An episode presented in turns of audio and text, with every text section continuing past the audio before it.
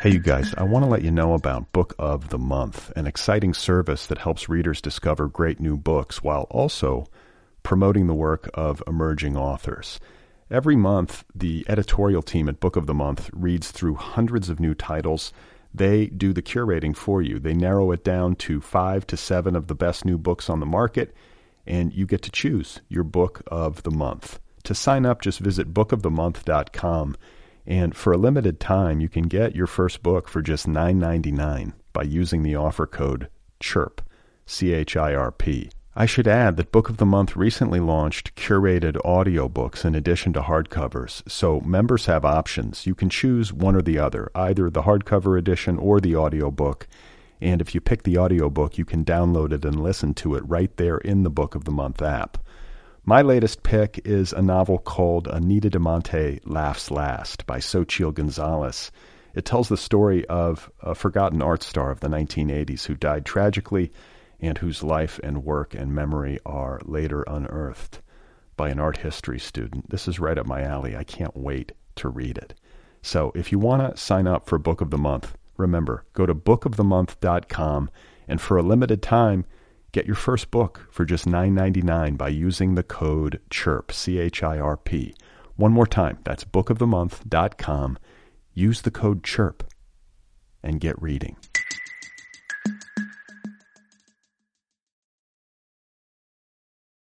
This episode is brought to you by Paramount Plus. Get in, loser! Mean Girls is now streaming on Paramount Plus. Join Katie Heron as she meets the plastics and Tina Fey's new twist on the modern classic. Get ready for more of the rumors, backstabbing, and jokes you loved from the original movie with some fetch surprises. Rated PG 13. Wear pink and head to ParamountPlus.com to try it free. Hey, everybody. This is Brad Listy. Before we get started, I wanted to offer up a couple of last minute holiday gift ideas. Is that all right? Do you mind if I offer up some last minute holiday gift ideas? Do you have a book nerd in your life? Do you have an aspiring author in your life? Do you have somebody in your life who loves podcasts? Do you have somebody in your life uh, who likes to listen to two complete strangers have a conversation? If so, uh, my first gift idea could potentially be appealing. That would be a subscription to Other People Premium. It costs less than $10 for a year subscription.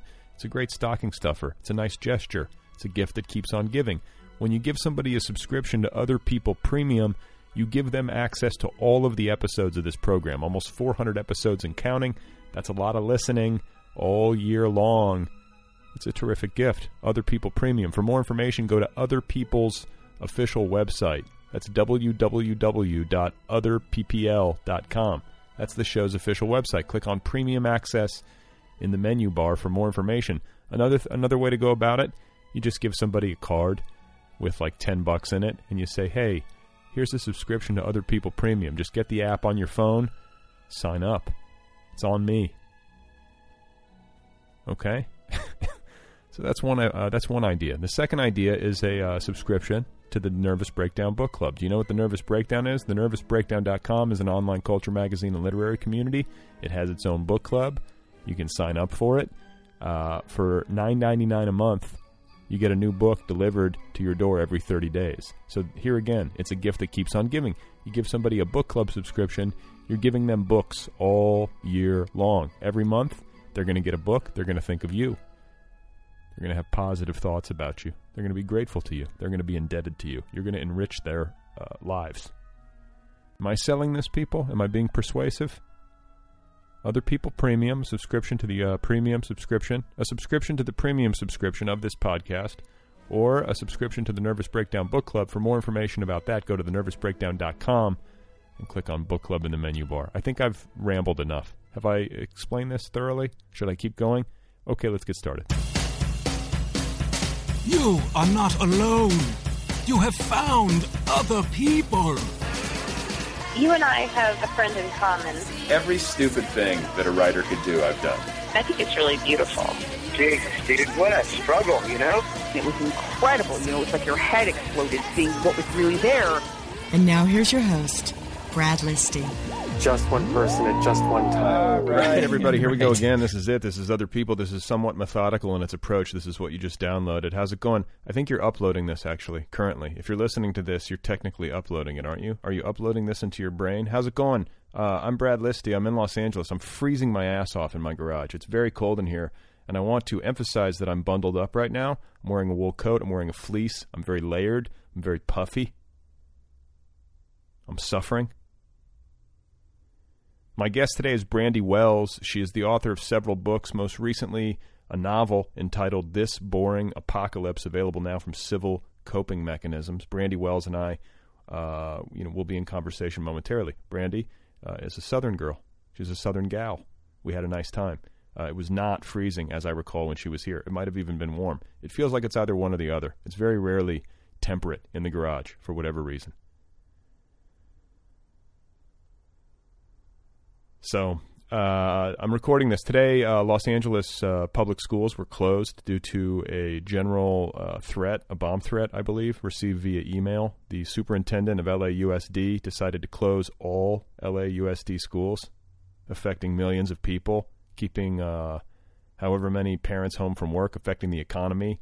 First day of final exams, kids can't take their exams, all because some asshole emailed a bomb threat, I believe. I think I have the story right. I think things are developing. I haven't been keeping uh, a super close eye on it, but I woke up, read about this online, and I've, I've just been sort of pissed off about it all day long. The whole thing pisses me off, and it happens, uh, you know, obviously in the wake of San Bernardino, the terrible shooting there, also the terrible shooting in Paris, and then just generally the state of the world, the state of the United States with guns, the state of the Middle East, uh, our foreign policy adventures over there, terrorism, all of it just the bullshit of life. And now you've got some uh, some fucking dick, probably just some dweeb, uh, wherever he you know wherever he or I guess she happens to be, sending in this email, threatening, as some sort of uh, dark prank, or worse. But I have strong feelings about this. I don't think that uh, it was the right move at all to shut down school, absent a very specific threat. And let's think about this a little bit. If you actually took the time to put a bomb somewhere, you're really going to email somebody and be like, hey, there's a bomb. It's right here. Look for it. Or are you going to say, hey, there's a bomb at all? Seems a little bit unusual. I guess somebody might do that just to like spread a general fear, be vague about it. There might be a bomb somewhere. But, you know, absent a very specific threat that's actionable. You can't respond like this. You can't do this to millions of people. And you can't show all the wackos of the world that this sort of uh, thing will elicit this kind of response. You can't show fear. Fuck them. Do not show fear. Live your life as if they don't even exist. Ignore them.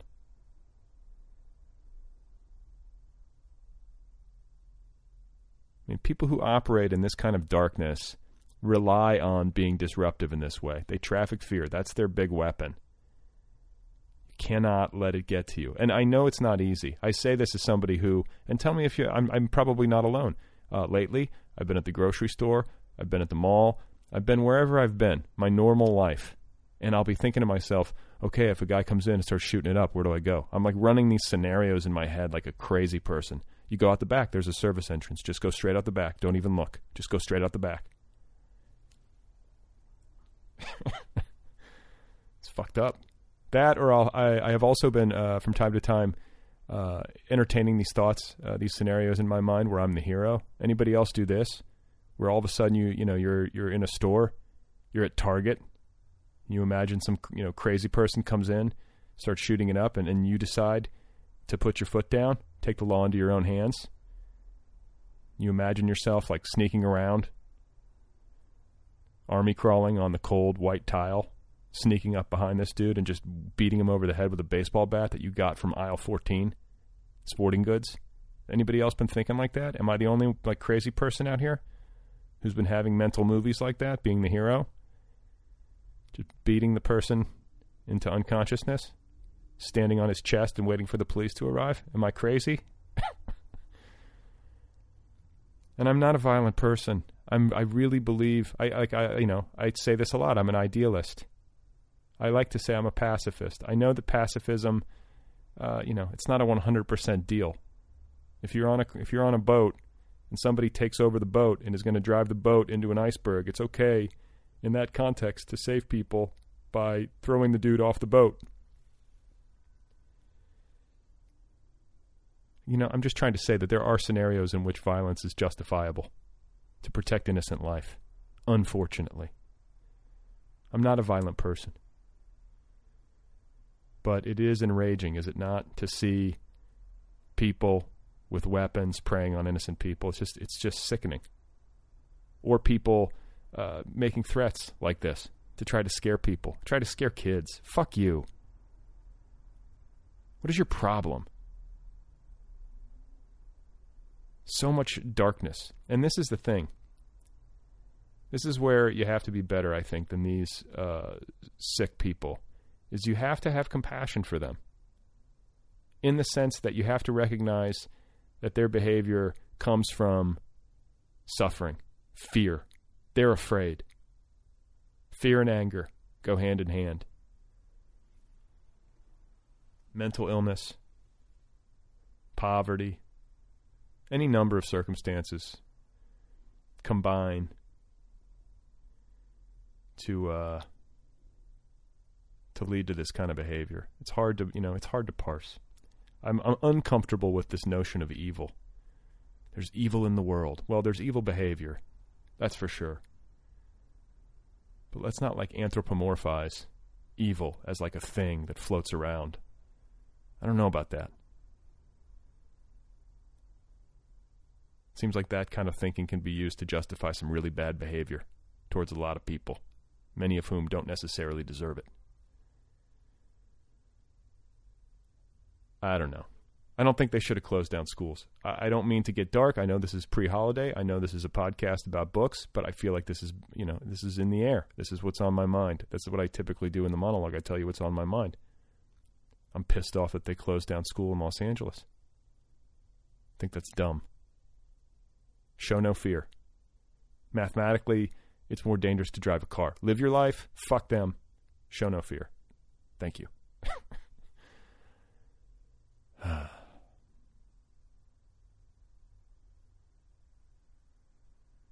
Be docile during earthquakes.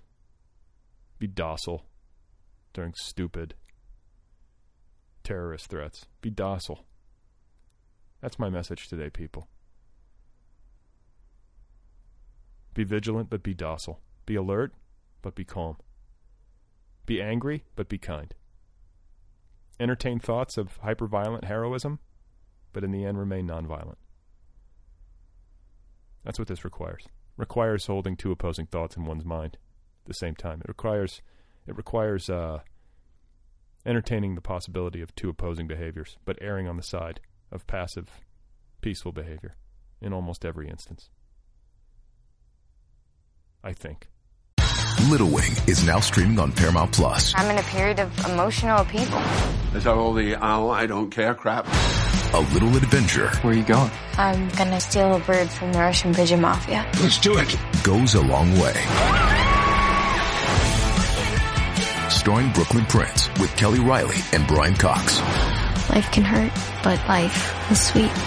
Little Wing, rated PG-13, may be inappropriate for children under 13. Now streaming exclusively on Paramount Plus.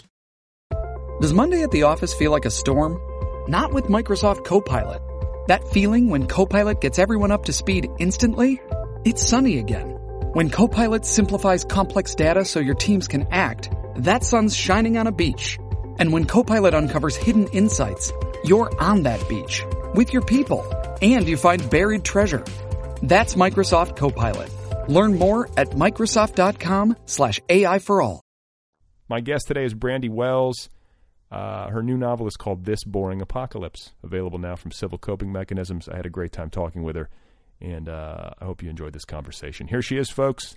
This is Brandy Wells. I was in Tuscaloosa, Alabama for four years, and even though I only lived there four years, like, I feel like it's mine. Yeah? Yeah, and that feels like home now. You like Tuscaloosa? I did like Tuscaloosa. What, what about it did you like? Well, I, I did my MFA there, um, and it's a four year program, which is sort of different for an MFA.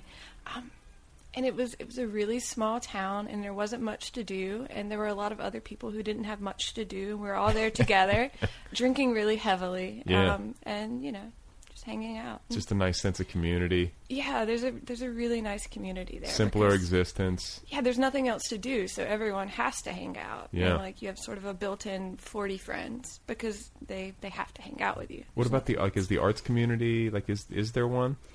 um maybe i, I don't think i saw it if there was one But you had your your MFA friends. Yeah, yeah. That that was really all there was. I didn't really know anyone else. I think a lot of people are better at like establishing adult friendships, but I have no idea how that works. No, it gets harder. I've talked about. I don't want to like go too deep into this because I feel like I've I've like beat this drum so many times on this show, but it, I think it gets harder the older you get to make friends. Yeah, I have no idea how to do it. Mm.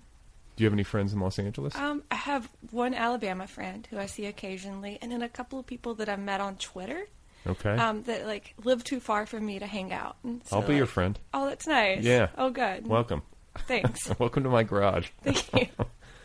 um, and you're originally from the South. Yeah, I'm from so Georgia. you you feel at home in the South. Um, I thought I really hated it, and and then I lived for a year in Illinois, and now I'm here, and I, I sort of miss it. And You're I- homesick. yeah, I guess so. And I didn't think I would be. I think I talked a lot of shit about it while I lived there. It's so it's so funny. I, uh, people go through this. I think I've been through this. Where like you're somewhere and you're you're kind of sick of it, and you're talking shit about it, and you want to get out, and you're like, I just got to get out of here. I'm sick of this place. Uh, I've outgrown it. Whatever the you know logic is that you have in your head, and then you leave it, and then you miss it. Yeah, I even kind of miss like football culture, like because Oh, football is huge in Tuscaloosa. It's a religion. yeah, like drunk people would urinate in my yard. Like You miss that. I yeah, I miss the, The drunk. smell. Like I would bang on the window and they would wave at me and finish peeing. Roll Tide. Yeah, roll. T- I still think that. Like if I have like a good sandwich, I'm like roll tide. uh, but I never went to a game or engaged in it at all. Did you know Nick Saban is only five foot six? Yes, I just learned that, and I was like, wow, that's funny. he's a powerful man though. He makes nine million dollars a year in salary. Yeah, he They does. pay for his house. Like the the boosters for Alabama and the money that he means to that school. I'm I'm endlessly fascinated by the business of like college athletics, especially like big time football in the South. Like it is a strange exercise. There's a Bear Bryant museum. Like so, like if your parents come in from out of town, you would take them to the Bear Bryant museum. Yeah. Did you do that? No. No. No. uh, I don't know. I mean, I'm, I have mixed feelings about it, and uh, it's it's like a corrupt. I think it's a corrupt institution, but it's also like the greatest entertainment in America in some weird way. It's the most popular anyway. Sure. I get sucked into it. Yeah. You you do not. No, not at all. You're a better soul than I. I just I don't have the attention span for it. You don't. No. What do you have the attention span for? Not much. Can you read? Can you read books? I can read books. I can't sit still for a movie. Like I have to stop a movie, or if I see a movie in a theater, I have to leave several times and sort of move around. Really? Yeah, I have a really hard time like sitting and doing one thing. Why? I don't know. I guess my mind wanders and I You- feel antsy. Do you have ADD? I don't think so. You're gonna get up and leave during this? No, I think I could do this. I think I can do this. Um. So, born in Georgia. Yes. Whereabouts? Um, it's, I was born, I think, in Waycross, but I, I grew up in Vidalia, Georgia, which is the sweet onion city. Yeah, Vidalia onions. Yeah. I'm aware of those. We had an onion festival and a man that dresses in an onion costume. He's Yumyon the Onion. Okay. Onion eating contest, onion street dance. Um, so did, I don't did like. it, did it smell? Did the town smell of onions? no, I don't think there are actually any onions grown in the city limits. I think it's in like the four surrounding counties, and the name that worked the best was Vidalia. and that's Sweet not. Onion. Is that Flannery O'Connor country or no? Um, I don't think it's it's quite. It's quite okay. Yeah. But you, so you grew up there and you uh, enjoyed it. Um, no, You wanted to get out. I did. I thought I wanted to live somewhere bigger, um, and not in the south. You have a big family, Um, not really. I had kind of a small family. like only child. No, I have one brother, and then I One. have some step siblings. But my mother married like after I was out of the house, so like they're still sort of at a distance. So wait, she married and, and you got step siblings after you had already left. Yes, and they had already left too. Like they were they're older than me. They're Okay. like adults. So you see them and it's like, I guess you're my step sibling. Yeah, yeah. It's I hard think- to form that bond. I mean, if you grow up with them in the same house, it's one thing, but to suddenly just be shoehorned into siblinghood. Yeah, they're all really nice. I just don't know them. They're like adults with children, and I'm like a good deal younger than all of them. So Yeah, well, I feel like that's the case too. When like someone's got an older sibling who's like significantly older, Mhm. you got like a twenty year spread, it's almost like your sibling is, is sort of like an uncle at that point. That makes sense. Yeah. Like, I don't know. S um, okay, so uh, what did your folks do? Um, my mother cuts hair, like, and across the street, my stepfather cuts meat at a grocery store. So they both cut things, I guess, which is nice. And there's, I feel like there's. I was reading a story of yours, and there's cutting involved.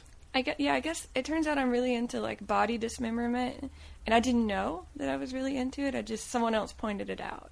Like you sure do write about cutting people's body parts off a lot. And w- okay, let's psychoanalyze this. Where does this come from?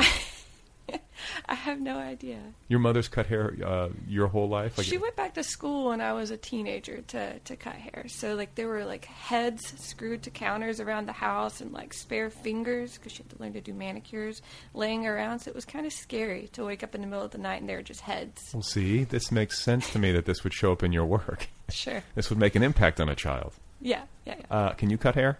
Oh, not even a little. Not even a little. No. I have no grasp on any sort of beauty thing. My roommate's a makeup artist. So she keeps pushing these like makeup products on me. I think she wants to improve me, and I don't know what to do with them. I don't know what they're for. Like toner, toner for your face. I don't know what that means. And then there's like a liquid hair mask that you put on your hair, and I guess it's it's like a face mask, but it's for your hair. I don't know what to do with them. Yeah. No idea. I'm sure you know. I think toner just makes your skin firmer, right? It's like to prevent sag and wrinkle. Oh God, maybe maybe she noticed something. and Uh, you she's- know, I think it's preventative. Like this is because I, as I was saying before we came on, I have this thing where I'm susceptible to health trends that does not, um, uh, that I would say that includes like cosmetic stuff. Uh, so someone will say, like, I think I was reading an interview, and someone was like, you know, here's why you sh- you need to wash your face and moisturize. It was because, not because of uh, today. It's not going to make you more beautiful today or like you know you're not going to improve the health of your skin today but like it's for 10 years from now that shit f- stays in my head and so at night i'm like i'm like brushing my teeth before i go to bed i'm like i better wash my face like cuz 10 years from now you don't fall prey to that stuff I, I think I still look really young. You do. Like, people don't believe my age. you're in and, your like, 20s I'm, I'm 31. okay So yeah, people like don't believe my age. Like I still get ID'd like to buy liquor. Which I can is, see that. Which is crazy. My roommate told me it's because I don't wear enough makeup. maybe so I have no idea. and you and you just have no interest I have no interest. yeah it seems like a lot of work It's so much work. yeah Um, our bathroom is full of like all these things, and in the corner there's like a little bar of soap that's mine. how did you wind up with this roommate Craigslist? craigslist Yeah, I was moving from 30 hours away, and I have a cat and a dog, and it's really hard to to find a place that you can have a cat and a dog for cheap yeah from 30 hours away. Well, you know, uh, that's cool, and I think having a roommate, even if it's somebody that you don't know, like that's a good experience.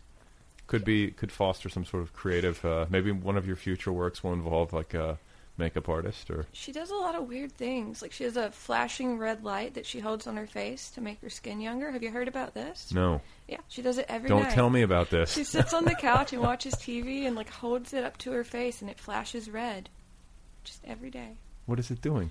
Like She's- infrared? Like I asked her, and all she would say is, "It's gonna make my skin look younger." damn. So I don't know. Yeah, I have a, I have a, a friend like she wears a hat everywhere she goes, like to protect herself from the sun, uh, and her skin looks fantastic. It's smart. She's done this her whole life, so I'm thinking to myself, well, I think my skin's already ruined. It's too late. It's too late. Oh.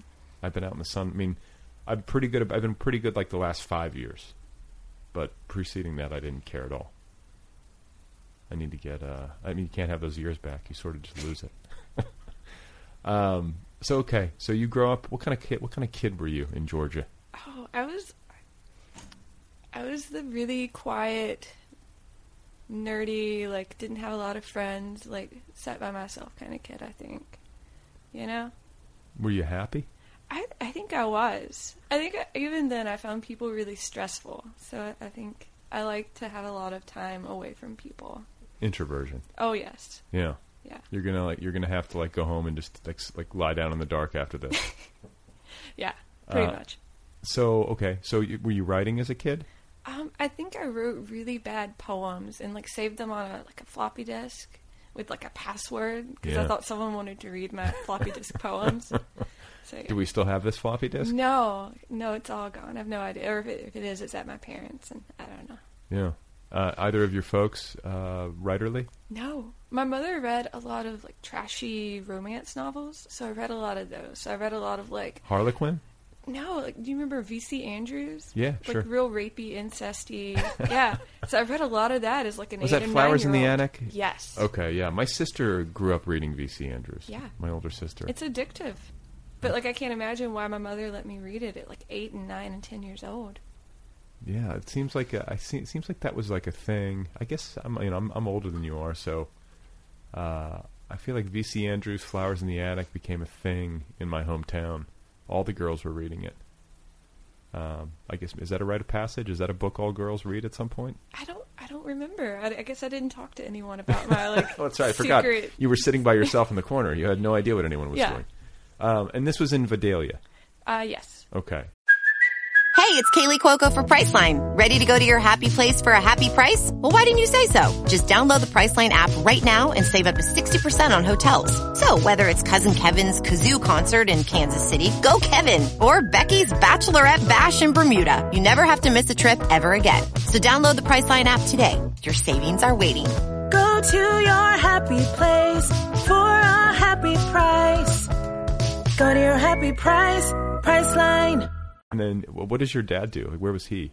Um, well, my stepdad cuts meat, but my dad died when I was thirteen. so- Oh, he did. But he worked at a nuclear power plant, and Oh, geez, what happened? he had a heart attack. And Oh, I'm sorry, it's okay. It's a long time ago. but he worked at a nuclear power plant. Yeah, and then like we Homer lived- Simpson. Yeah, we lived in like a nuclear neighborhood where all the houses sort of look different, but there are only like three different styles of house, and it just flip flops. Was it like a government? Like, did the government subsidize the neighborhood? I don't think so. I just think the town sprung up because the power plant was there, and so they built it really quickly, and like one person just built all the houses. Oh, yeah. is my assumption. Yeah. So like everyone in the neighborhood, like their parents worked at the plant. Any concerns about radiation or? I seems worried a like- lot as a kid. I Yeah. was really nervous about it, and like my dad would show me like the thing that would test him, and like he could like show me that he wasn't radioactive because I was really concerned, and he assured me that like there wouldn't be any sort of meltdown, uh, but I don't think it made me feel any better. Yeah, I because I feel like uh, nuclear concerns, especially for somebody like me, I guess the Cold War was maybe more pronounced in my childhood. It was a thing.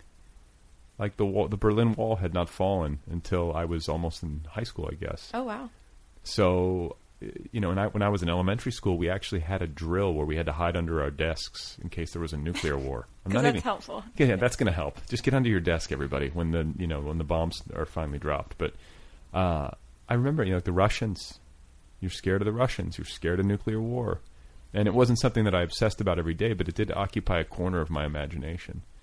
And I think, like, God, if Dad was working at a nuclear power plant, and if there was one nearby, it must have always sort of been looming there as like a possibility, right? Oh sure, yeah. And it was like twenty or thirty minutes like outside of town, but it was still, it was still there. What was it called? Uh, Plant Hatch. Is it still there? Um, I assume so. Um, it might have changed. It's Georgia Power. It's Plant Hatch. It's had a few different names, but Okay. it's between Baxley and Vidalia. Okay. And then, um, like, how- is your brother older or younger? About three and a half years older. Three and a half years older. And uh, what was he? What's he like? Um, he's very blue collar. Like he drives a truck, um, and they have two kids, and his wife stays home with the kids, and she's she's really nice. Like I don't talk to them very often. Yeah. Um, we have some trouble now communicating on the phone. Like something's happened where I can't understand his accent. he says things like earnestly. He says "get her done." Have you Yeah. heard this? Oh, sure, yeah. Yeah, he says it and means it like in a genuine way, and draws out his words and like I. Like, there's a little bit of a gap there. Yeah. Well, I mean, it's culture. I mean, the thing about it, because my folks are from Louisiana, and I have a lot of family in the South, and I go down there to visit. I grew up as a kid going down every year. I haven't done done it that you know quite that often in my in my adulthood, but I go down fairly regularly. There's lots of weddings and so on, and what strikes me is that uh, it's a really distinct cultural shift, um, like way more distinct than like if I fly to Chicago. Do you know what I'm saying? Like Oh, yeah. you can go a long you can go a long ways. I could fly up to Seattle, I could go to Montana, I could go to Chicago. I'm not going to feel it quite as much. But when you go from just about anywhere in the country and then suddenly you're in Georgia or Louisiana or Mississippi or Alabama, you feel like you're someplace else Yeah, culturally. for sure. Um, and it's got its own lingo. It does. Uh, you don't have any kind of accent, so you didn't. No, I was gr- I was raised in the Midwest. Okay. But my folks born and raised in Louisiana. All my extended family pretty much down south. Okay. So I feel, and you know, the weird thing too is that Indiana, even though geographically it is Midwest and further north, is culturally Southern in a way that is would be recognizable to you as somebody who grew up in the South. I was surprised that much of the Midwest is just the South but cold. Yeah. So like I did Illinois and I spent a little time in Kansas and Missouri and Sure. like it's just the South but cold. That's right, and like downstate Illinois, especially Southern Indiana.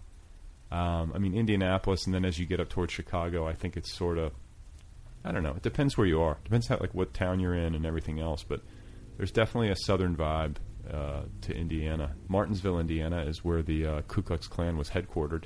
Oh wow. Yeah, so like mark of shame, but like that should tell you something about the sensibility. Yeah. Um, so when you were growing up in the South, did you feel like speaking of speaking of the KKK? Did you feel any kind of uh, you know really explicit racial tensions? Like was that something you grew up being like hyper aware of? Oh sure. Oh sure. Um the- it, there was a lot of racism that seemed strangely linked to Christianity in the town I was in. Um, so a lot of that feels really weird still for me. Yeah. um, and a lot of it's sort of rampant in my family and those are things you just have to like learn to talk around if you want to get along Isn't because I, I struggle with this as well because I have family members who are racist, um, in really kind of subtle ways. Like it's not usually like that's the thing about racism today. I find is that it's typically not super overt. That's become unless I guess you're in a in a, a room where everyone's racist and Sure. you feel like you can speak freely. But like when I, I don't see that. But you, you get it in these subtle ways, and it feels like a lot. There's a lot of speaking in code, and uh, you want to say you want to think that you would just say something and be like you know shut up or that's crazy or but then it's your family members and these are people you only see once a year or once every few years and I, I can find myself not knowing what to say like you just wind up keeping your mouth shut or shaking your head or do you really want to get into a debate over dinner at some family function you know it's going to get heated do you know what i'm saying Yeah. it's tough to know where to you know where to pull your punches and where to speak up and i think i spoke up a lot of times and it didn't make any difference and it made things worse and i went away feeling like worse and bad so so that i don't go away feeling horrible i try just to skirt around it change the subject how did this not affect you i don't know i have no idea like i should have ended up really different but did you read i mean you, do you think reading had anything to do with it Yeah. Did that have an effect I think so. I think there's a there's a kind of privilege that comes with like education and reading, and try, so I try to keep that in mind. But yeah, so but i mean like did, was there a book or anything like that you read as a kid that really opened your eyes and did you have like would you were like suddenly like oh my god this is effed up or did you have a parent who was telling you like listen this isn't right oh no, I sure didn't. You didn't? I didn't have a parent that was telling me it wasn't right. No, um, I don't know. I can't like mark one thing. So um, but somehow you did yeah, somehow I did. So, yeah. It almost makes me wonder if there's is it a genetic thing? Uh, seriously. Like are you genetically predisposed to like I could say the same thing in in the context of religion. Like I sometimes wonder like are people who believe genetically predisposed to believe and are people who can't access religion at the level of belief like that genetically predisposed to not be able to? I don't know. I think my entire family is extremely religious, and I'm not. So like, you think my genetics would have been similar to theirs in some way? I know, but I'm, I feel the same way. I was kind of like the outlier in my family with regard to religion, and I don't know.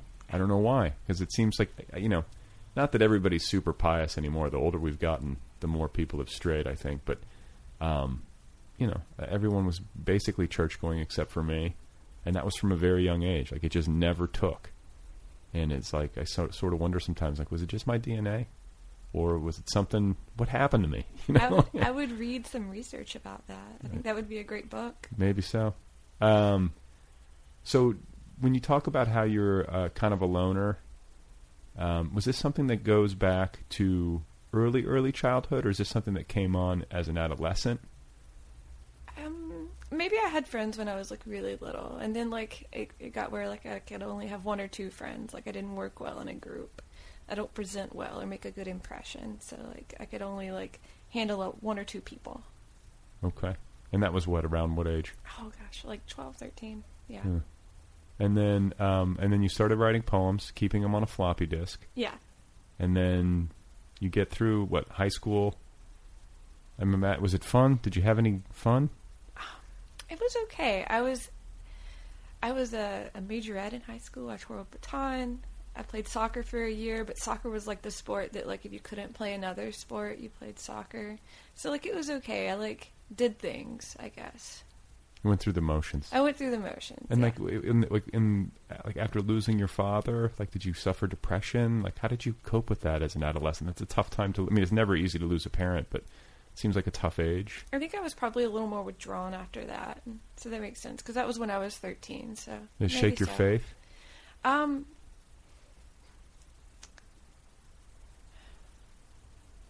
I think my faith was already a little shaken at that point. Yeah, And that was just like okay. Yeah. Just pushed you further along. sure. Um, so what what happened? Then you went on to college. Yeah, yeah. You I, got out of you got out of the Onion Town. I well, only just barely. I went like an hour away to school, and then took maybe six or seven years to do my undergrad, sort of the extended. That's okay. Yeah. It's a good place to you take your time. You're doing the extended education. It seems like all the way through. Oh yeah. So wait, you went to University of Georgia? Uh, no, I went to Georgia Southern. Oh, Georgia Southern. Where, where's that? It's in Statesboro, Georgia. I don't know that. No, no one does. It's okay. You have any fun there? Um, I, I I worked a really awful job the whole time I was in undergrad. I started working at this realty company where I was a secretary, and then I uh, people above me kept getting fired for stealing money, and then I slowly got promoted until I was the property manager of the place. And it was this sort of slumlord situation where we weren't making repairs, and people were really angry. A girl came in and tried to like get me with a stapler once. I What, got like like a death staple notes. gun? Yeah, yeah, yeah. So like people didn't like me. I was the one that was evicting them, or I was the one that was fining them. I was the one that wasn't repairing their toilets. Oh, So. God. Yeah, it was a terrible job. Wow, that's heavy. And so somebody on high was telling you like we can't repair, we can't Yes. do this. Yeah, it was a property management company, so we had a bunch of owners that were like not willing to spend any money on their crappy property. That sucks. Yeah, it was really horrible. And it was worse because all the residents were really low income too, so like they just felt really crushed. I feel like it was a horrible time. Crushed enough to pick up a staple gun. Just like fuck it. Yeah, they would put gum on my car and like leave notes telling me I was next. Oh my god. Yeah, they didn't like me. So what uh, what did what happened? You got out of there. Yeah, well, I had a lot of free time there, so like I did a lot of writing at work. Okay, Right. so you started to write at Georgia Southern. Yes. That's when you is that what you majored in and you're like this is what I want to do? Uh, well, I have a bachelor's in creative writing and then a bachelor's in, in literature. So yeah, I- Double I guess- major. Yeah. And what what why why did you decide to do that? Was it based on I mean books that you had read and loved? Like when did that switch flip? Um, well, I always liked to read, and so I always knew I wanted to do something with literature. And I guess I just had a few creative writing classes that I really enjoyed, and like um, I knew other people that were like a little uh, further along than me that were getting MFAs, and I thought, oh, I want to do that, and that's better than being a slumlord. Did you did you uh but not by much. No, it's, it's roughly the same. Yeah. Did you uh, did you uh, exist online in a literary capacity during that time? I think I started trying to do the online thing maybe around 07, 08. Um, Because it strikes me that somebody who is introverted and doesn't do well in like big groups and like likes to just like be alone, the internet can be sort of a refuge in that way because you can kind of pick your times. If you have enough, you can step away from the computer. You know, like theoretically. Yeah. Um, did you find that you took to it? Yeah, I think so. I think I like have a lot of people that I would talk to online, and there was the the blogger thing where people would link to each other on the blogger, and yeah, I did that. You did all that. Yeah, I did all that. You did you make any like lasting friendships? Um, I think that's around the time um, Matt Bell uh, ended up who chatting. has was just here a little while ago. Yeah, yeah. I, when I applied for my MFA, he like read my writing sample for me, and so did Roxanne Gay, Uh-huh. who I had been talking to a little bit at the time. So like a little, right? Yeah. Yeah, yeah. So okay, so you're writing at this real estate job, Yes. um, and then you're submitting to journals. Yes. When did you get your first acceptance? Oh, it must have been around that time. I like submitted a lot, like really poorly and in the wrong way, uh, for like a year. Um, but then like What do you some- Uh, mean, really poorly and in the wrong way? Um, well, like I would format things really strangely, and someone had told me I had to submit in like Courier font, so I was like submitting in Courier font. And I was writing these cover letters that were like pretending that I was really familiar with a publication. Like I enjoy your publication, and especially the story about X, and I would have just picked a name off the contributor list. Right. Um, so I can't remember. Maybe the first one was a magazine called Gotti. You remember Gotti Mag? It's um, CL Bledsoe, Bledsoe, something like that. Um, so I did that. Um, I did a lot of online publishing for a while, and I wish, I wish a lot of it I could take back. Right. So now it's like really easily findable. There's so much shit online that you just wish you could scrub. Yeah, I really do. It's, but I guess that's just. I mean, it's almost like everyone's going to be in that boat if everyone's not already there. So you might as well just not worry about it too much. yeah, I just wish I had waited to submit maybe a few years until I was a little more secure in it. Right. Well, I guess you could always email them and be like, "Do you mind taking that down?" Oh, no, I would never do that. You wouldn't. No. And so, what do you think is the right way to submit? What did you learn from doing it wrong that you then corrected to do it right? Um, I don't know. I think I like started submitting to the right places, like places where my work would actually fit, places that I actually enjoyed reading and had actually read, and I think that makes a big difference. I Yeah. think I was so excited to start with that I was like sending work to like crazy places, like like the Antioch Review, and like no, the Antioch, they're never gonna publish me. Well, it just sounds like more authentic. Like you were authentically, be like, "I read you. I like your. I like your Sure. site. I think But- I, you know." But maybe you have to do it wrong first. I don't yeah. know. Well, I mean, uh, that's certainly the way I've done almost everything. I was thinking about that like just yesterday. I just like, I know people make their everyone makes mistakes, but I feel like I've like everything that I tried to do creatively, I do like spectacularly wrongly for a long time. Like in every possible way before I finally start to figure it out. Like I'm not a quick study. No, I do that. I definitely do that. And then later I'll have a friend that'll come along and they'll be doing it in the wrong way. That was the wrong way I was doing it. And I'll get really condescending. Like, oh, you shouldn't, you shouldn't be doing that. Don't you know? Do you teach them? Do you te- do they, do they are they rece- uh, receptive to your They're like- instruction? Yeah, they, they have no idea that I'm telling them this because I did it wrong like six months before. And Yeah. they're like, oh, you know so much. Well, see, but that's the thing, though. I kind of this is how I try to, to uh, you know, make myself feel better. I'm like, you know, nobody is m- maybe better prepared to explain how to do it than somebody who's done it in every possible wrong way. Yeah. I'm the person to listen to. I can teach you like how to find an agent.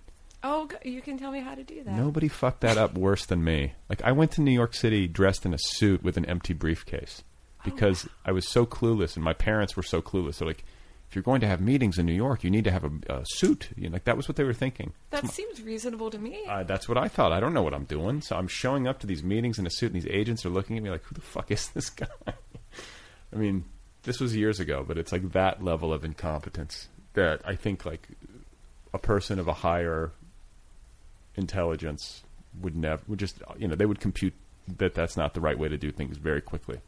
Took me a while. Yeah. I did get an agent though. Well, how did you how did you go about doing it? What's the right way?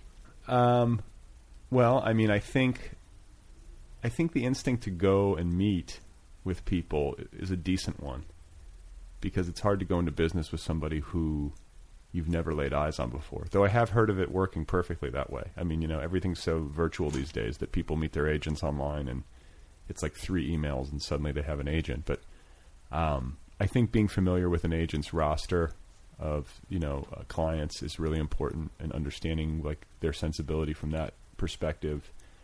Um, I think query letters should be short, um, and I think that they should involve name name dropping, which is I'm I'm not even kidding. I think that like I, I mean, God, I'm no expert, but it just seems to me like if you've published an X, Y, and Z, if you if your work has been blurbed by X, Y, and Z authors, you know, dro- dropping a couple of those into your query letter is not a bad idea when it comes to querying agents because I think that those things serve as like risk limiters for them. Like it makes them feel like okay, this person's been vetted, and if I bring this, like if I'm a junior agent and I bring this client to my boss and say, hey, I want to try to represent her, um, they have some ammunition, like that she's not just like some crazy person off the street who has no bona fides. Okay. If that's the way to say that. Sure. So yeah, I mean that's like one of the pieces of advice that I'll sometimes give, which seems like counterintuitive because name dropping is, you know, traditionally thought of as gross. Yeah. But if you're thinking of it from the perspective of an agent, you know, blurbs work. Testimonials work. Okay. I don't know. Don't listen to me. uh, okay, so you are at Georgia Southern. You're writing. You're working this terrible real estate job. You're getting life uh, death threats. Yes. From disgruntled uh, renters. Yes. And you're getting two degrees. Yes. You're there for six years. Yes. Statesboro, Georgia. Uh, what else was happening besides writing and besides working at this job?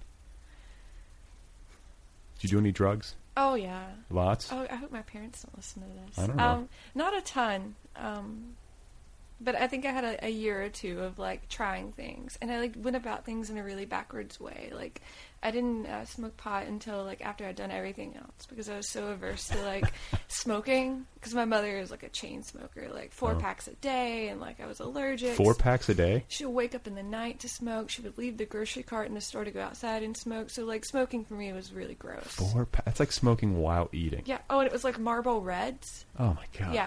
So I like didn't want to have any part of like smoking anything. So Yeah. it was just gross. Um, so I did coke a few times and didn't like it. I did ecstasy.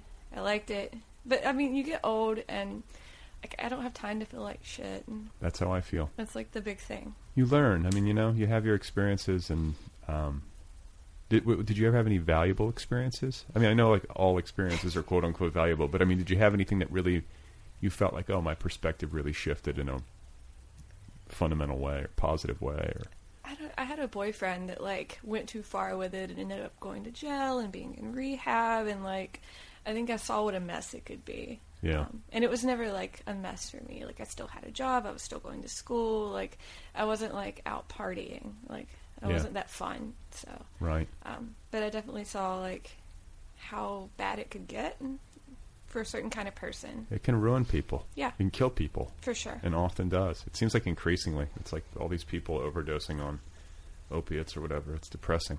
Yeah. Um, what about like hallucinogens? Do you ever have any crazy experiences with those? I, I never did. I felt so nervous about something that would like last a long time, and I like couldn't end it. So I I didn't like the idea of like being stuck in an experience. Like no one could ever convince me to do it. I saw Sen- Oh, everyone else doing sensible girl. Well, that, but if you're in a room, if you're the sober person or like the, the relatively sober person in a room full of people tripping, that might put you off it. it. yeah, I was that person a lot. So you what, what were you doing? I think I would I would drink really heavily, right? Um, but like I have a theory about this because I was I was that person too. I was sort of like the m- most restrained one for a good portion of my college years. Uh, like the back half of my college years, like I kind of went through my phase very quickly, and then I was sort of done, and I was m- much more cautious and restrained. Uh, but I would drink when I socially when I went out, and what I found is that to be the drunk guy in a room full of people on ecstasy is the best. It's the greatest. I recommend it to anybody. If you're going out, people are doing ecstasy, don't take ecstasy. Just have a few drinks, relax and enjoy. Everyone will be so fucking nice to you. People are giving you massages. They're like telling you how much they love you. It's really nice. I saw a, a like a 17 year old girl at a comedy show recently, like on ecstasy, heckling the stage, get like drug out. Like she had to like She's heckling on ecstasy? Yeah, yeah. Like She's kind of he- like hexing? pleasantly heckling. Like I love you, say more. But like the guy couldn't keep going when she Oh. was talking. And I never want to be that girl for No. sure.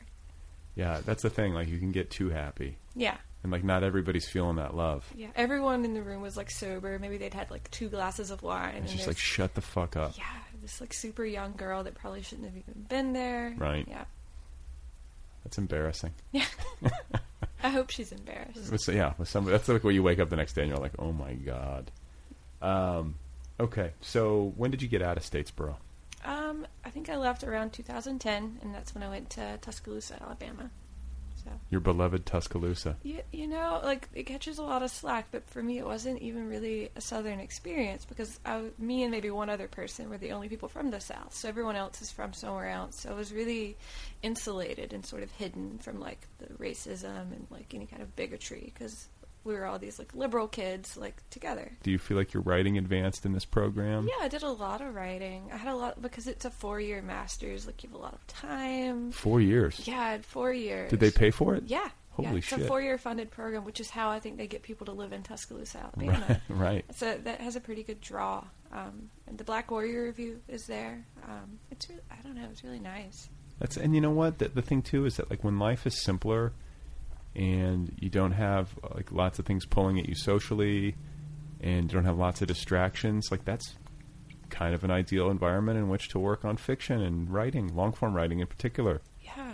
I had a lot of like social activities that were just me and three or four girls like sitting in a room on our laptops for like hours and then maybe drinking when it got evening, but we were just writing or like exchanging writing and like that was really nice. Like a lot of the the writing and the learning sort of happened separate than the program itself. So it was yeah nice. yeah yeah and you still have a lot of these friends to this day I do. Um, I have a friend now. She she had gone to the PhD program in Utah, but dropped out, and she's like traveling with a sideshow now. So like, what do you mean a sideshow She- It's like the last traveling sideshow um, in America. Okay. It's like World of Wonders.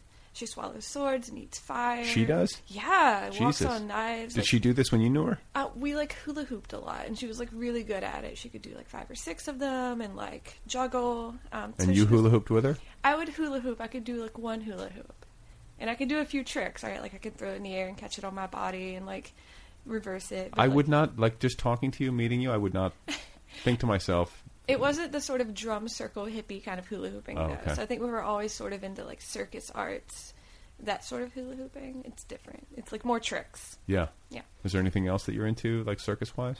No, I could. n- I was never good at anything. Like I tried to juggle and like But this girl can swallow swords. She swallows. So you learn with a hanger, apparently. You like Oh. jam a hanger down your throat. Yeah. so like, she's really happy though. So She travels the country. yeah. yeah. Puts on a sideshow. Yeah. It's like carnies. Yeah. That's a but that's kind of a isn't that a rough crowd I don't she's know, running she- with? She's sort of rough and tumble herself. So Yeah. yeah. It's nice. Yeah. And I don't mean to prejudge. I just like like in, No. in the cultural consciousness, it's like carnies or sideshow people. You'd think like, oh God, is this? Well, some of them are beautiful. Like they're like uh, they're scary looking clowns with lots of piercings and tattoos, and like they're just gorgeous to look at. Now I so- feel like a dick for a mi- I shouldn't have said that. No, it's okay. I have carny prejudice. It's okay. I need to work it out. So you come to Los Angeles, you're going to get your PhD, you're extending your education. How much of this is a sincere desire to establish yourself as an academic and to get teaching work versus just not wanting to go out and get another shitty office job?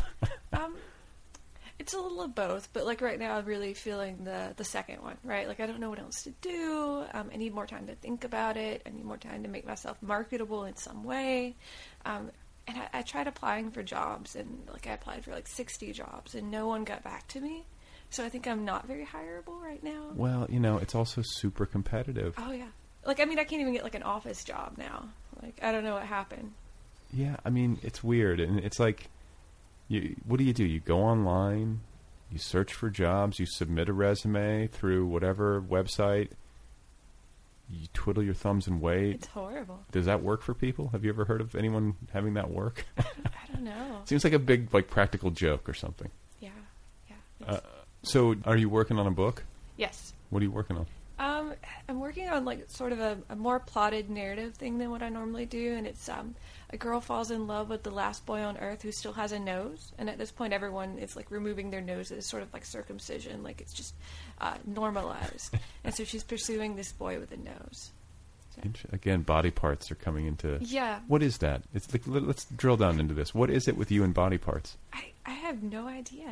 I, I guess I'm, I'm really into like body horror though. Like I like to read about it, I like to watch it, and Like what? Like horror films? yeah, like anything that's like really visceral or violent or Do you have bloody. do you have fears of this stuff that you're working out? No, I don't think so. I think I just enjoy it. You just enjoy it. Yeah. Mm. Um, That sounds creepy. it does. like, what are some what are some of your favorite horror movies? I, I guess I like really bad horror movies whose like names I can't even remember because like they didn't even go to theater and like like maybe you can find it in the dark recesses of Netflix because like it's easy for them to have. So I can't even think of like. Do you remember the Lawnmower Man? I like the Lawnmower Man. I think that I mean that rings a bell. That was a good one. I went through it. Yeah, I had my horror movie phase in like junior high. And I watched. Not It's to- still there. No, no. Please, people people love it. I just I remember just and it's I think it's somewhat common for adolescent boys to be because there's lots of blood and bodily fluids and naked women and you're just like ah you know it's like this puberty thing. Like I'm sometimes- a lot like an adolescent boy. then. Maybe you are. That's nice. Maybe that's what it is. Sure. But you don't like. I mean, um, like body image stuff? Is that part of it? Yeah, yeah, definitely. Like all those things are linked. I think so. Okay. Yeah. Um, religion. You went through childhood being raised how? Um, they, they called themselves non-denominational, but it was definitely sort of Pentecostal, like spirit-filled. So people would talk in tongues and fall on the ground and like dance and run back and forth. That's what you were raised in? Yeah. Like this is the speaking in tongues? Yes. Oh my god. So I went three times a week from like. See, now we're getting childhood to somewhere. 18. This is what I want to know. I, I thought it was really interesting because it all seems so performative, and if I have to sit in this sort of performative space, like I, I at least want to have something to watch. Well, no, that's the thing about like uh, you know Southern churches and like the the culture of it is a lot more colorful, and the social aspect of it because you, it seems like uh, everyone's into it. Oh, yeah. It- So it's like a thi- you know it's a social thing as much as it's a spiritual and a religious thing, and then it's also, I guess, especially when it comes to the Pentecostals, like more performative and entertaining. Yeah. Um, Uh, my friends were really scared of it though. If I brought like friends to church, they were like, "Your church is really scary. I don't want to come back." And I'm like, "Oh, but it's all fake. It's fine. We're just watching it." And It was theater to you. yeah, I think so. Um, I think I even faked it once. I was like, "I think I can do that." I think I was like 15 or 16. So You like, speaking in tongues? Um, I didn't speak in tongues, but I like raised my hands and like sort of shook around and fell on the ground and like flopped around like a fish.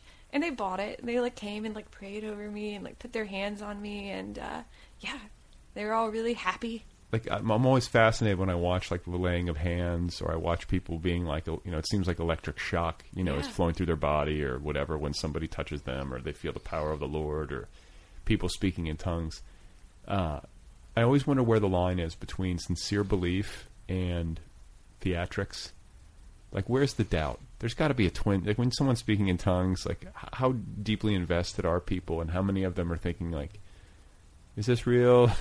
like I'm I'm too self self conscious to be. I could never do something like that without having like a, a dialogue running in my head or a monologue running in my head about like this is bullshit. Yeah, I don't think I could have faked that. Yeah, that, speaking of tongues. Yeah, that but like seems you were, really it sounds hard. like you were doing it as like kind of a joke. Well, I was like, this looks really fake. I wonder if they can tell the difference, and they couldn't. And, or if they could, they didn't call me out on it. And so, Yeah, What are they going to do? Stop and in the middle of it and yeah.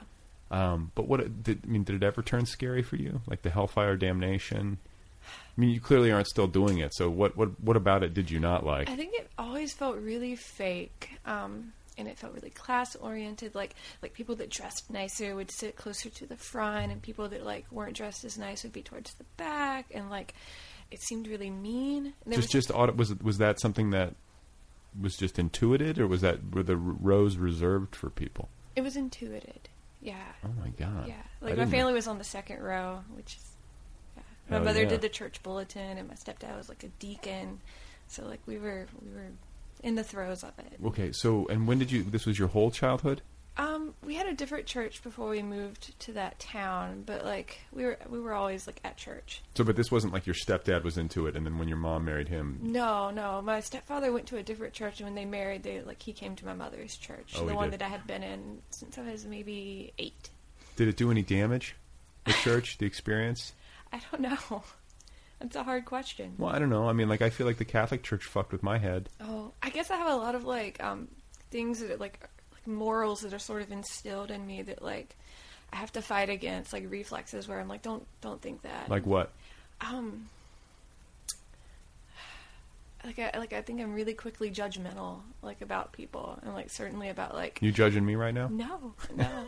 like anything like like sort of sexual like my my reflexes to sort of like Well, I brain was- judgment in my head. I was going to say, like, I feel like sexually, like, if you're raised in the Catholic Church and you're taught that, you know, people who have premarital sex are going to go to hell and it's Yes. a cardinal sin, that's a heavy thing to lay on a kid, and it's hard to once that's been drilled into you, you can you can undrill it, but It's hard. It's hard, and it remains in there, and there's some, you know, there's no doubt that it affected me sexually as a young, like adolescent. It makes you more frightened of. Yeah. Those experiences, and uh, I don't know, it, it pisses me off Yeah. but uh, and I remember too, like you know, at times in my youth, like scoffing at anybody who would tell me, you know, or I would I would see people on TV, like there would be like a whatever uh, sixty minutes, and they would be interviewing people at such and such church in the deep south, and the parents would say we homeschool our kids and we don't let them watch any TV or movies or all they do is like sing kumbaya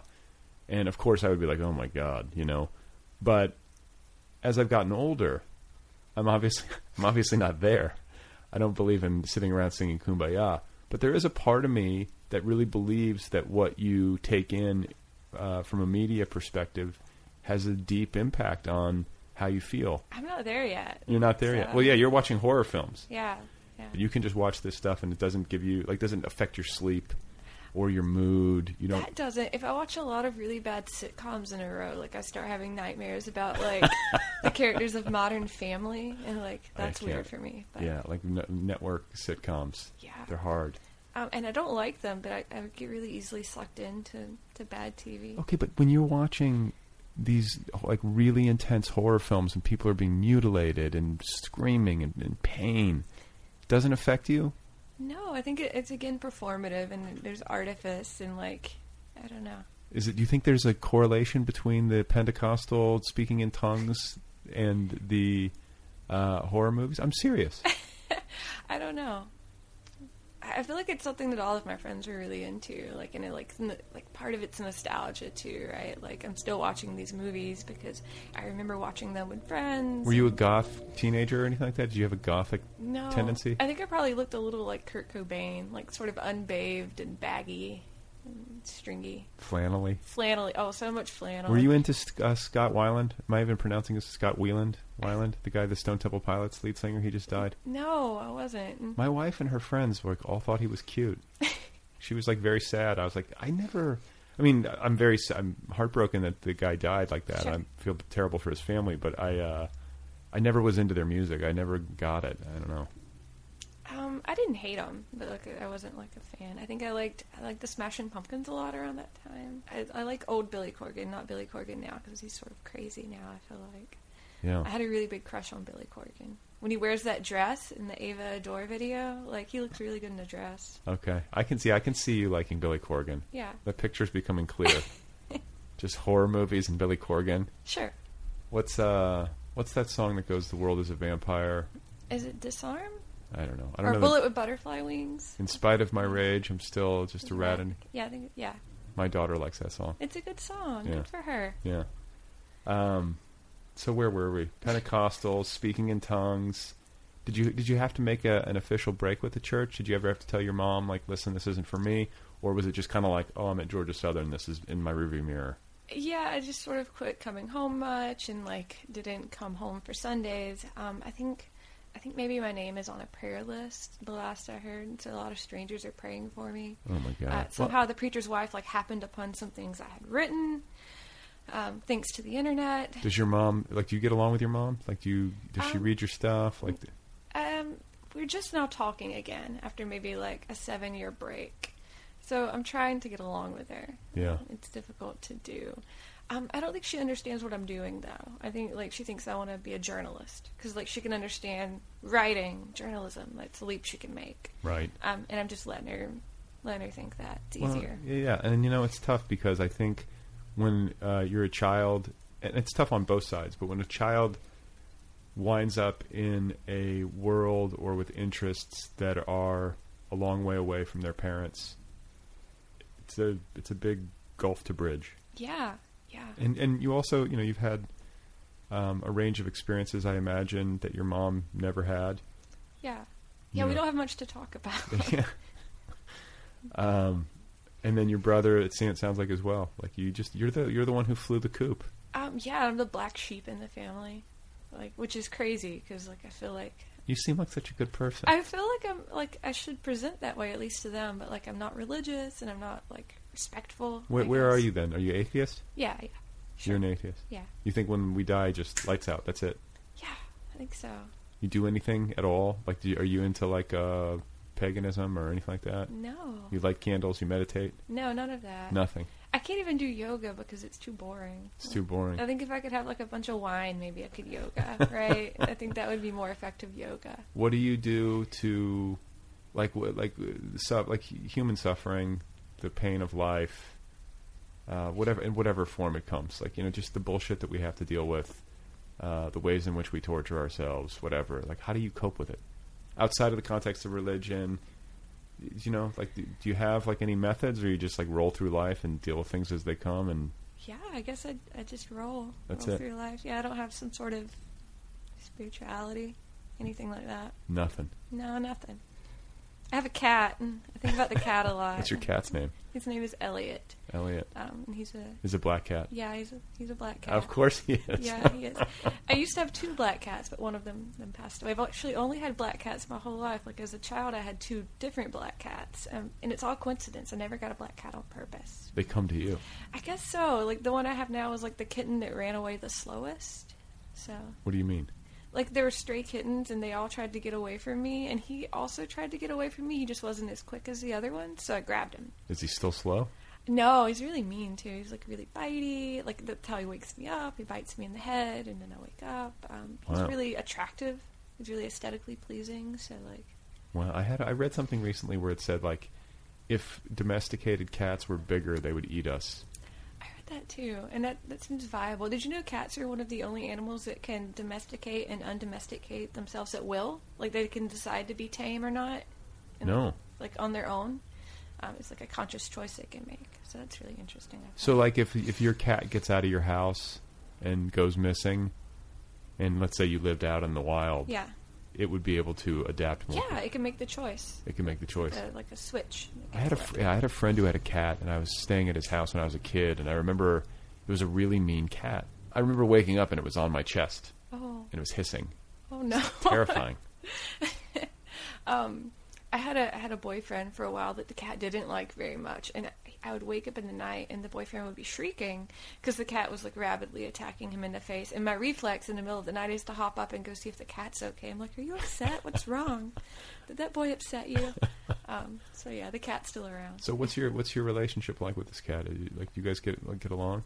Yeah, I think my my whole life, like in a sort of a creepy, like generic way, centers around the cat. Like I'm definitely a cat person. Like we're together all the time. There's a dog, and he's like less than. Like he's there. What kind of dog you got? He's like a beagle chow mutt, but he's like 11 and arthritic with cataracts and heart disease, Oh, and like God. he's like an object. Yeah, Like he's really kind. He doesn't bark or play. He just sits. and the cat dominates. Sometimes I hear him crying, and what's happened is that uh, the cat's sprawled across the dog's bed, and the dog's like sitting a few feet away, like whimpering because he wants to be on the bed. Yeah. And then I like take photos of it and put it on Instagram, and like don't do anything about it. Yeah. So what happens after you get your PhD here in Los Angeles? Are you already plotting a move back to Alabama? No, um, I think anywhere I could find a job is where I would live, and I think I'm at a, an advantage because I'm willing to live in like the middle of nowhere. You are. Yeah, I'm in, like a tiny town. you would don't be give a shit. Oh, fine. You'll move anywhere. Yeah, I think I would love a town that I could easily drive and walk in. People don't walk here; it's so crazy. I know. Like I walked the forty minutes to like the metro station one day, and my roommate was like, "What are you doing? People don't walk that far." Yeah. But like, I like to walk. Yeah. I go on long walks in Oh, the good. city. Yeah. It- Like it seems like weather-wise, it would be a city that where you could ride your bicycle. It should be easier it's to. so scary. but it's scary because there's no bike lanes. Yeah, It- I saw a, a biker like a car like almost hit him, and they both stopped, and the guy got out, and they were like screaming at each other. So, Yeah. like, I'm It's- too nervous. You have bike to here. be like I used to bike a lot in this city. I don't do it as much now because of kids. I feel like it's a little bit. I, I need to be a little bit more careful. But like I used to, I'd put my headphones in. Oh, no. Which you're not supposed to do. Yeah. But like, what I found is that like I would just y- you have to be really hyper focused, and I would get that. That's it was sort of like meditative or in a weird way calming, because you didn't have much margin for error. You'd be on your bike and like heavy traffic, like a foot between you and the car, and you know, I'm too nervous for that. yeah, it gets to be a bit much. Yeah, I'm nervous like even in the car, so I can't imagine like. It's got to feel like coming from a small town.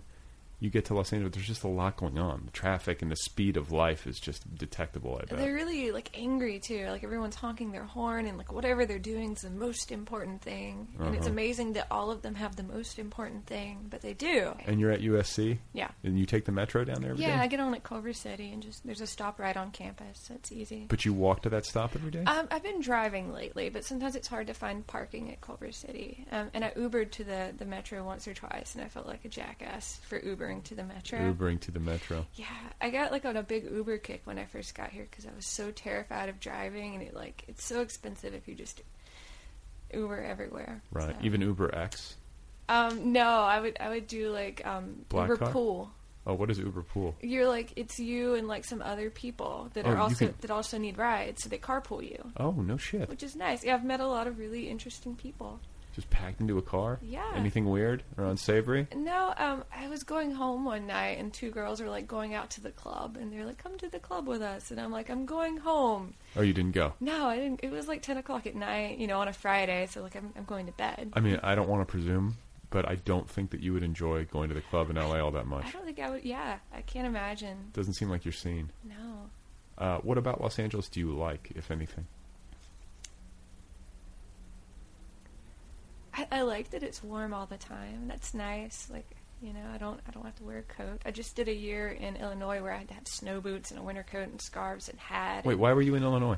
I did a year of a PhD program there that like I just didn't stick with. Where? Uh, Normal, Illinois. That's uh, David Foster Wallace Yeah. land. Yeah, yeah. What is that? What Southern Illinois or what is it called? It's Illinois, State. Yeah. Yeah, I did a year there. And you weren't into it. Uh, it wasn't a good fit, and like I just hated living there. Like if you go outside and cry because you're cold, your tears just freeze right on your face. I touched my damp hair and it broke off in my hand. Like For real? Yeah, yeah. Your hair freezes and it can break. Jesus. Um, so it was just terrible. Like Then you got into USC. I got into USC, so I came here. It's a, it's like a better deal too. So here I What? am. You get more money? More money and like dental insurance. I've never had dental insurance in my life. I don't think it's great dental insurance. You going to the dentist? No, but like it's looming. I'm like It's- I'm gonna go to the dentist. Can't wait to get that root canal. Yeah, That's- I think I need all my wisdom teeth out, but I think it's still going to be expensive.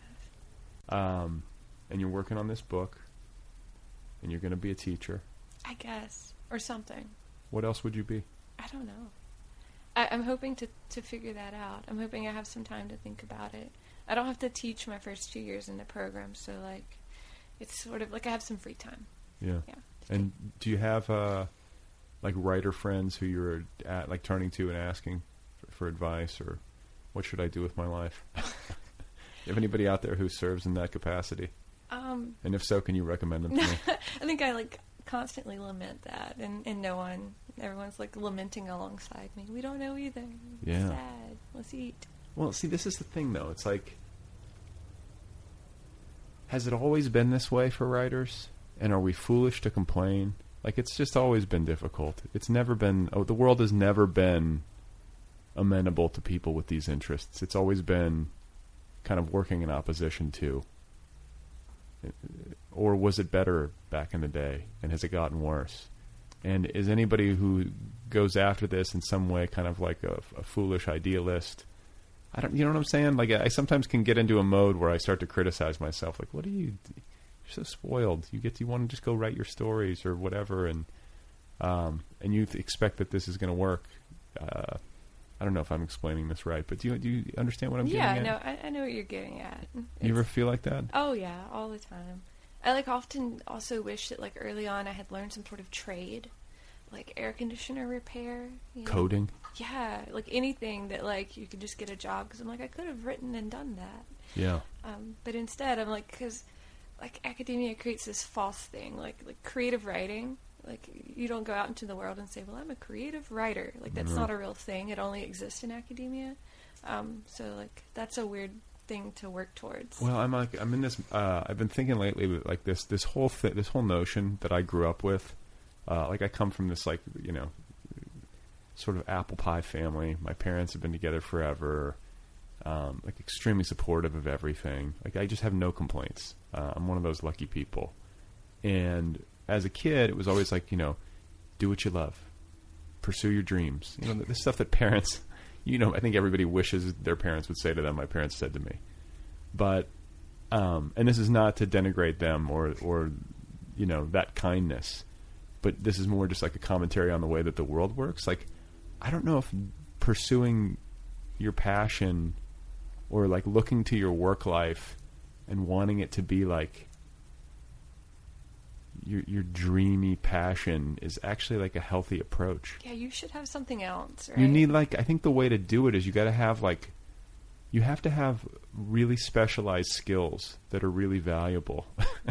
and I guess well I mean I'm just like I, I feel like if you do that then you can you can start to have more leverage over your time and then you can build time to do the creative writing, and then eventually, you know, if you have uh, the talent and the time to cultivate it, eventually maybe that can become your specialized skill.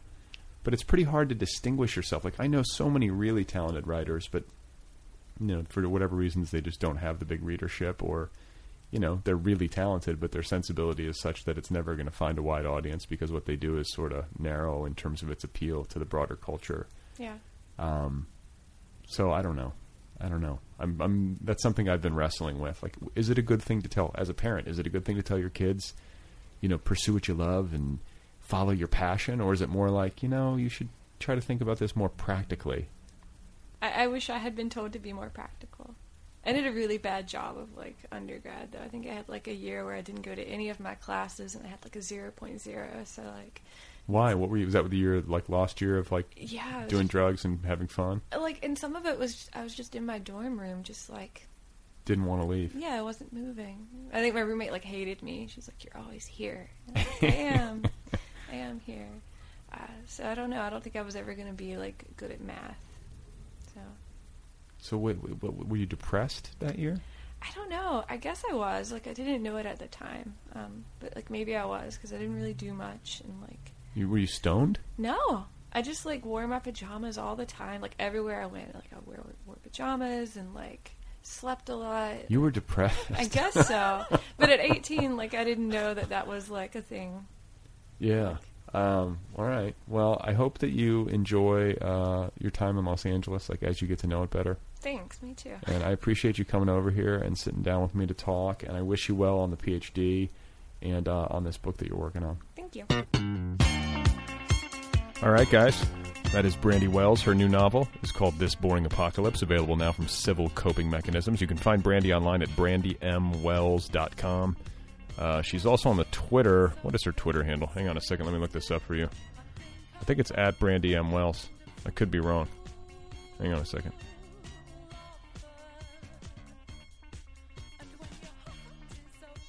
Yeah, it's at Brandy M. Wells on Twitter. Go follow Brandy on Twitter. Keep up with her life via Twitter at Brandy M. Wells.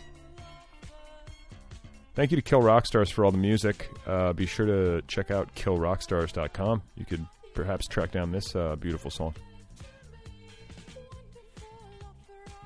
Imagine me dancing to this song. Don't forget about the app and the book club as possible last minute holiday gift ideas.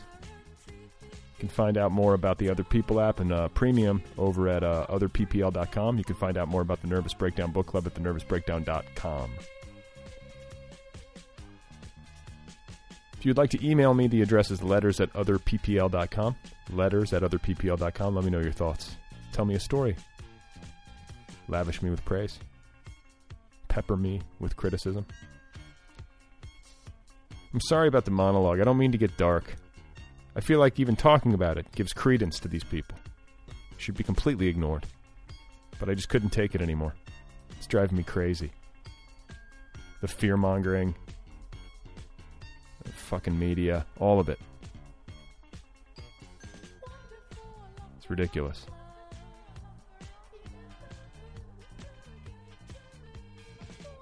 That's like I feel like this is a good song choice. This is how we should respond with songs like this disco. disco in the face of violent extremism, psychotic behavior.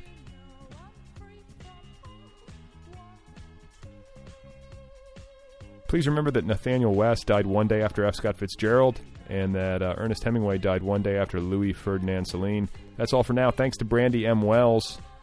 Brandy M. Wells. What does that middle initial stand for? I never found that out. The mystery deepens. Thanks to you guys for listening. I appreciate it. Hope you're hanging in there as the holidays approach. If the holidays are a difficult time for you, hang in there. They're almost over. This too shall pass. Go dancing. Go dancing alone. Nobody knows who you are. Anonymously dance. Is that a good idea? I'm giving you advice. I'm advising you to do something that I myself would probably never do anonymously dancing. Did they still have disco um, disco techs? I guess they do. But did they play disco? People discoing, dancing to the disco.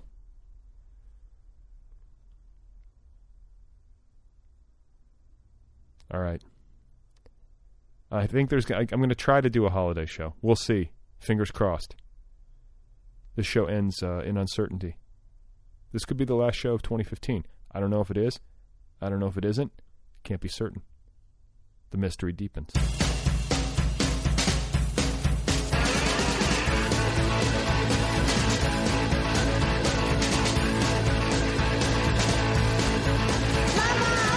Bitte verlies maar waar ich bitte dich.